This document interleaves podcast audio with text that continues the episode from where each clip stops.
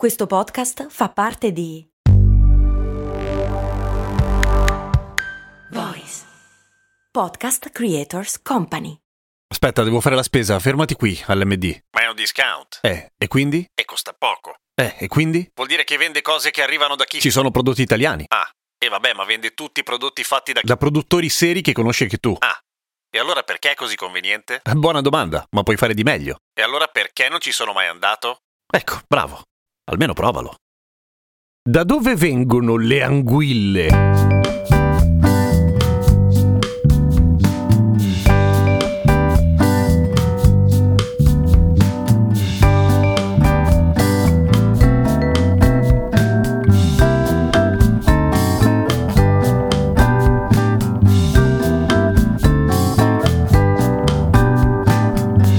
Ciao, sono Giampiero Kesten e questa è Cose Molto Umane, il podcast che ogni giorno, sette giorni su sette, ti insegna, ti racconta ti spiega qualche cosa e seriamente sembra una domanda abbastanza banale da dove vengono le anguille, ma vi giuro che sono millenni che l'umanità se lo chiede e l'ha scoperto alla fine del 2022.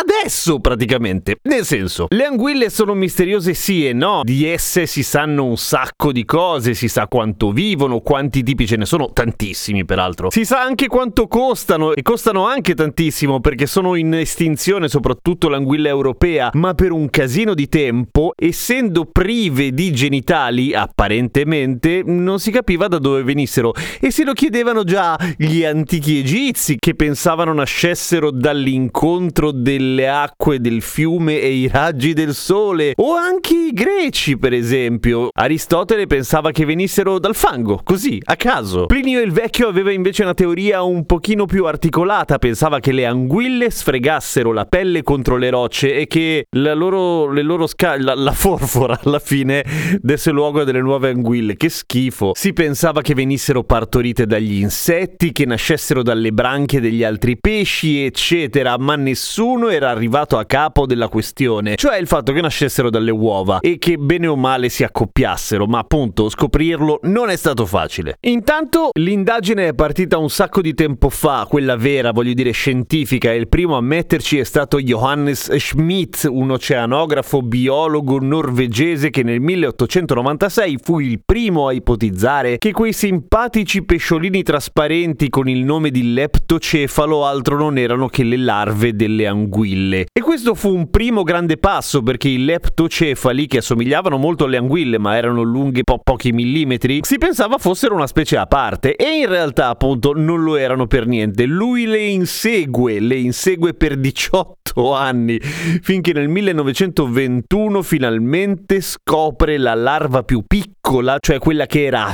appena uscita dalla nursery vicino al mar dei Sargassi. Una scoperta che è una pietra miliare nella lunga indagine della nascita delle anguille, perché il fatto che vengano dal mare dei Sargassi è già qualcosa. Il mare dei Sargassi è, boh, Triangolo delle Bermuda, un posto a caso nell'Atlantico fra due continenti, l'Europa e le Americhe. Nascono lì come per magia e con calma, molta calma, 6500 km dopo arrivano ai fiumi europei europei sono ormai un pochino più vecchie hanno un aspetto diverso. Sono trasparenti, sembrano di vetro e infatti in inglese si chiamano glass eels a questo stadio, adesso che si sa che sono la stessa roba, voglio dire. Lunghe qualche centimetro, pregiatissime da mangiare, completamente illegali, perché appunto sono in estinzione e per la cronaca un chilo di anguille di vetro giapponesi costa 3500 dollari per dire. E per di più pare che non sappiano di un cazzo. Comunque arrivano e si avvicinano alle coste dell'Europa e non solamente hanno cambiato aspetto esteriore ma anche interiore dal momento che sono trasparenti. No nel senso che hanno cambiato i loro reni che sono diventati capaci di trattenere il sale perché iniziano ad accingersi a salire per i fiumi quindi affrontando l'acqua dolce e non esplodendo come farebbe qualunque altro pesce ma se la cavano benone salgono sono insieme sono tantissime fanno massa sono così tanti che riescono anche ad abbattere degli ostacoli, tipo tronchi, sterpaglie che occupano il corso dei fiumi. Salgono, salgono, salgono, mangiano come delle betoniere e iniziano a crescere. Cambiano finalmente all'altro stadio, cioè a quello dell'anguilla gialla. Dopo molti, molti, molti anni vissuti in questo stato e nel momento dell'ultima mutazione, cioè quando diventano argente e adulte veleggiano verso da qualche parte e, e a questo punto si perdevano le tracce perché comunque anche in questo stadio, cioè apparentemente adulte, non avevano organi sessuali, organi di riproduzione. Ma la verità è che si perdono le tracce di queste anguille perché tornano nel mar dei Sargassi, ma lo fanno intanto lentissime, cioè ci mettono tipo 18 mesi. Ci mettono così tanto che fa in tempo a crescergli il cazzo. E si perdono le tracce perché fanno esattamente come i sottomarini, cioè oltre ad andare molto piano vanno anche molto molto fondo. Di giorno nuotano a 1400 metri di profondità, una profondità che non tutti i pesci che riescono anche a stare sulla superficie e persino nei fiumi riescono a raggiungere, per cui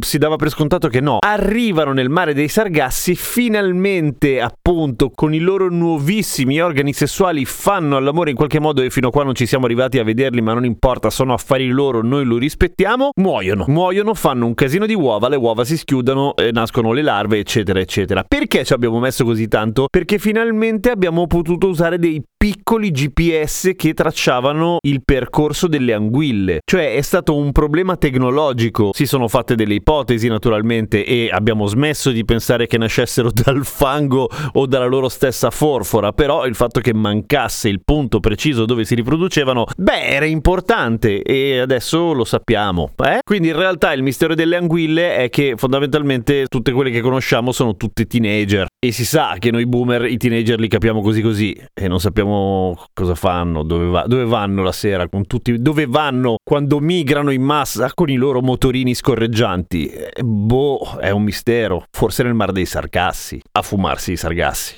in piazzetta coi ragazzi. Pro tip, perché si dice che le anguille siano scivolose? Perché sono scivolose, sono coperte di muco. Perché sono ricoperte di moccio? Perché è un sistema di difesa non tanto dai nemici, ci sono alcune specie che sono particolarmente campionesse di muco, ma mh, mm, sono un'altra proprio, sono cugini. Le anguille normali hanno un po' di muco che gli serve per proteggersi dai parassiti che si infilano nella pelle fra squama e squama. Quindi sono in realtà ti fanno schifo, ma sono coperte di disinfettante in un certo senso, via. Prima di andare via, clicca segui su Cose Molto Umane sulla tua piattaforma d'ascolto preferita. Seguimi su Instagram, quello fallo dopo e ci sentiamo domani con Cose Molto Umane.